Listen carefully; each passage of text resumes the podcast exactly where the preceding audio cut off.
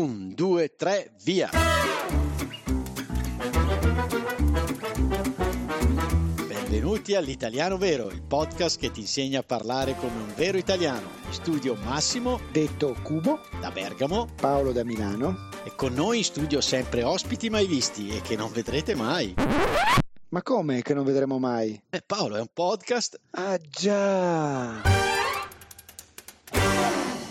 Ciao a tutti, bentrovati a un nuovo episodio dell'Italiano Vero. Introduco il mio compagno di avventure Paolo. Ciao Paolo, benvenuto. Ciao Max, ciao, ciao. Grazie per la tua squillante introduzione. Stai bene eh, dal tono della tua voce? Sento. Sì, bene, molto bene.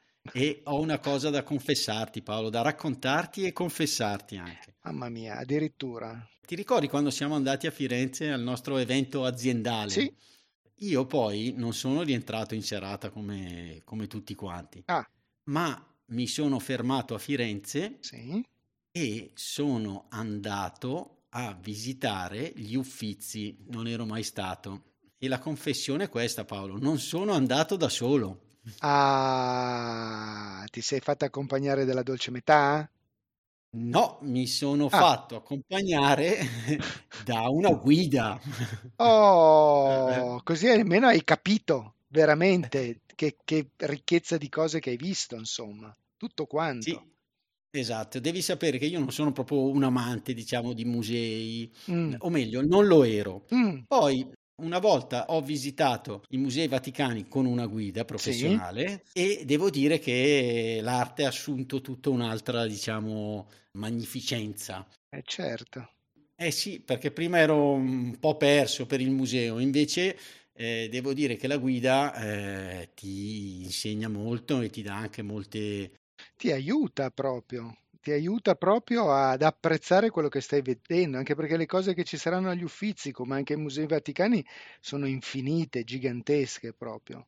e rende tutto il tutto eh, davvero più interessante. Quindi, e cosa ho fatto? Alla fine l'ho invitata al nostro podcast. Oh, è stato un ottimo, un ottimo invito. Complimenti per eh, la tua trovata, insomma. Eh sì, subito, io penso sempre in ottica podcast, diciamo così. E quindi vado a introdurre subito Paolo Russo, guida turistica autorizzata a Firenze e provincia. Benvenuto Paolo. Ma pensa te, ciao a tutti. E non ero io la dolce metà, non fraintendete, eh, io ero soltanto la guida. Sì, ciao, ciao a tutti, ciao a tutti. Ciao Paolo, ciao. Ciao. Mi raccomando Paolo, eh, appunto sei una guida autorizzata, Sì, quindi certo. mantieni segreto professionale, se ti dovessero fare domande appunto eh, con chi ero, con chi non Per ero, carità, tu mm, rispondi. cos- è come Ah. una confessione, è per- va tenuto il Esatto. segreto, ci mancherebbe, ci mancherebbe, esatto. Ci potrà essere un, un po' di confusione perché abbiamo due Paoli, quindi se farò un complimento sarà riferito a Paolo Guida. ecco. A me, Sicuramente. benissimo. Va bene, Come al solito, ok. apprezzo, ti apprezzo Massimo, ti apprezzo. Accidenti. Quindi Paolo Podcaster, cosa vuoi chiedere Sì. all'altro Paolo? Paolo, allora sei una, una guida molto particolare, ma com'è che si diventa una guida autorizzata? Ti rispondo molto volentieri, ma prima di risponderti, noi a Firenze siamo fissati con i mecenati, cioè non c'è mattina che, che- che non ci si alzi ringraziando i mecenati che abbiamo avuto in passato. Ce n'è una sfilza. Suppongo che anche voi abbiate mecenati eh, cui dire di tanto in tanto e non di rado grazie, giusto? Assolutamente sì, esatto. Diciamo che la nostra arte è quasi ai livelli di quella che si può trovare a Firenze. Vabbè, ora... Adesso Vabbè. io sarei, sarei un po' più modesto, sarei un po' più modesto. Comunque, caro Paolo, anche noi abbiamo dei mecenati, Bene. li chiamiamo patron Mhm. e ci piacerebbe poi in particolare salutarne qualcuno che si è unito Certo. a tutto il resto dei- degli eh, altri patron e, e in particolare vorrei mandare un saluto a Omar che ci offre un caffè e a Kevin Mhm. che è un canadese che vive in Svizzera che anche lui ci offre un caffè. Vorrei salutare anche Ruben David e Andrea. Tutti e tre ci offrono invece di mesi un cappuccino. Bello, bellissimo. Io vado avanti con Bernard da Parigi, che più che un patron è davvero un benefattore, ha aderito al livello bottiglia di Prosecco. Mecenate. Poi abbiamo Daniel e José, che dopo aver registrato con noi hanno aumentato il contributo. Noi non l'avevamo detto, ma era una condizione sine qua non per registrare. ok, ecco. Non è vero, non è vero. E anche Paolo, un altro Paolo, l'amico di Paolo che ecco. vive in Canada, giusto per confonderci le idee, che ha aumentato anche lui il suo contributo e poi abbiamo avuto delle donazioni, un altro benefattore con una donazione incredibile dalla Germania che vuole rimanere anonimo, poi abbiamo Francisca okay. e Thomas. Bello, bello, bello. Quindi vedi Paolo che abbiamo anche noi dei Davvero? benefattori, sì, sì. dei mecenati che uh-huh. ci aiutano così a dare anche un senso a quello che stiamo facendo. Ma stavamo parlando di te, stavamo parlando sì. che sei una guida certificata. Ci puoi certo. dire che cosa sì. significa in poche parole? Allora, per praticare il lavoro di guida turistica a Firenze bisogna essere certificati, nel senso tu puoi anche farlo in maniera abusiva, ma sei abusivo. Certo. E quindi per farlo per bene devi frequentare delle scuole che hanno la, diciamo, il permesso, l'autorizzazione da parte della provincia di Firenze di organizzare dei corsi presso delle scuole specifiche per permettere a persone di, fre- di, frequentare i corsi e diventare guida turistica in realtà. Quindi ci sono degli esami durante tutto il percorso del, de, del corso, non, non, c'è soltanto l'esame finale, ci sono esami durante tutto il percorso, veramente ogni mese ci sono degli, delle verifiche da fare. A fine anno, prima dell'esame finale, che è un pochino, lo, eh, non un pochino, è assolutamente lo, lo spauracchio di, tutte, di tutti quelli dei, dei corsisti, e mm, prima dell'esame finale si tira una, una, una, un, voto di media di, tra tutti i voti, tra tutte le verifiche che hai fatto durante il, il percorso e se hai raggiunto una certa soglia di percentuale puoi accedere al, al, all'ultimo esame mm, finale, quello lì mm, pubblico, in realtà è pubblico, cioè chiunque può venire a vedere eh, l'esame. E il fatto che in realtà uno poi raggiunga l'esame finale con un, un, voto medio molto alto non deve farti dormire sugli allori perché all'esame finale, nonostante tu ci arrivi col boh, 92% su 100, può succedere di tutto all'esame finale. Eh certo, può essere veramente certo. l'inferno. Giustamente, secondo me. Ecco. Eh. Nel, nel, nel, mio caso la commissione d'esame era formata da, da cinque, cinque, membri, due sono due dei tuoi professori che ti hanno avuto durante il corso, hm? durante l'anno, certo. perché è un certo. anno di... Eh, quindi uno spera che non pongano domande complicate, ma invece proprio per far vedere che loro sono professori ligi e corretti, ti fanno domande vere in realtà.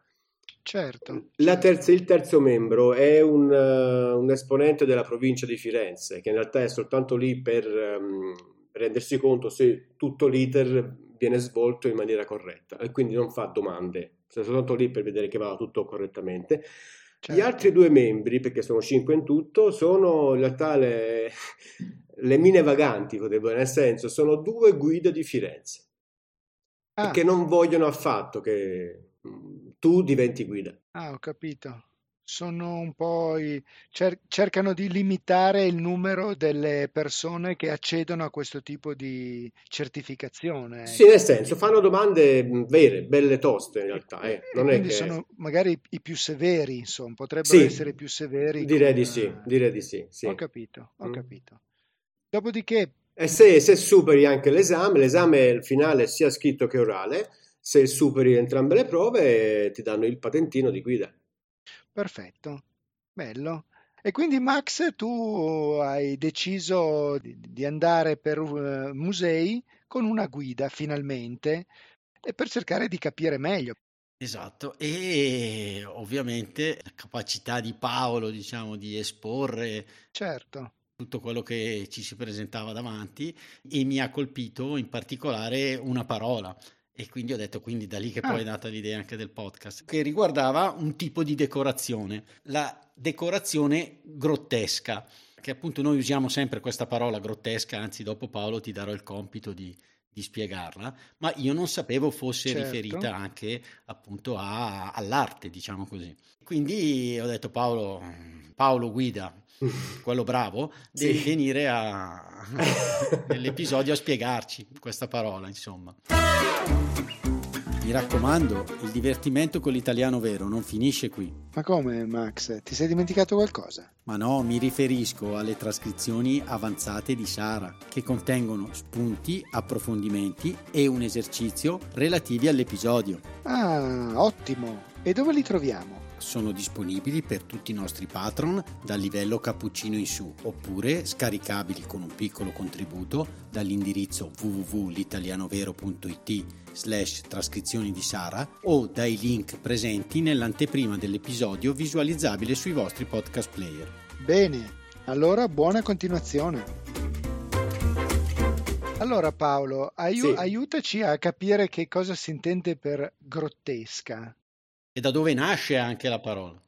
Certo, la parola grottesca ha veramente un, um, se non una data di nascita precisa, almeno un ambito um, abbastanza preciso.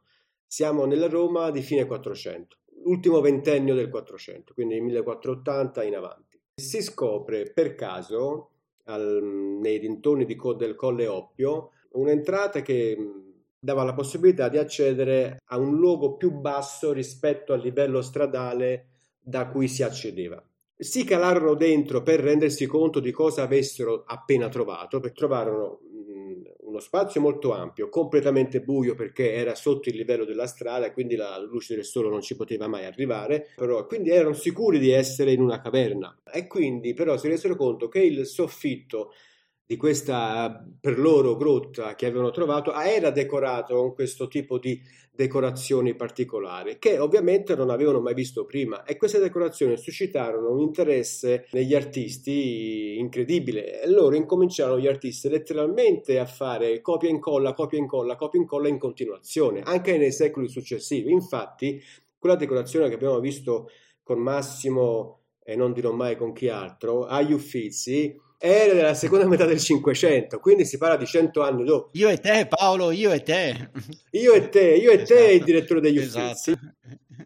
Carità, ci mancherebbe altro. eh. Quindi anche secoli dopo ripetevano la stessa, la stessa decorazione. E visto che loro erano sicuri di aver trovato questa decorazione in una grotta, la chiamarono grottesca. Da grotta, dalla parola grotta. Il- la cosa buffa è che loro non avevano idea a quel tempo ehm, che quella decorazione non era in una grotta, ma era nella, in, una parte della Domus Aurea di Nerone.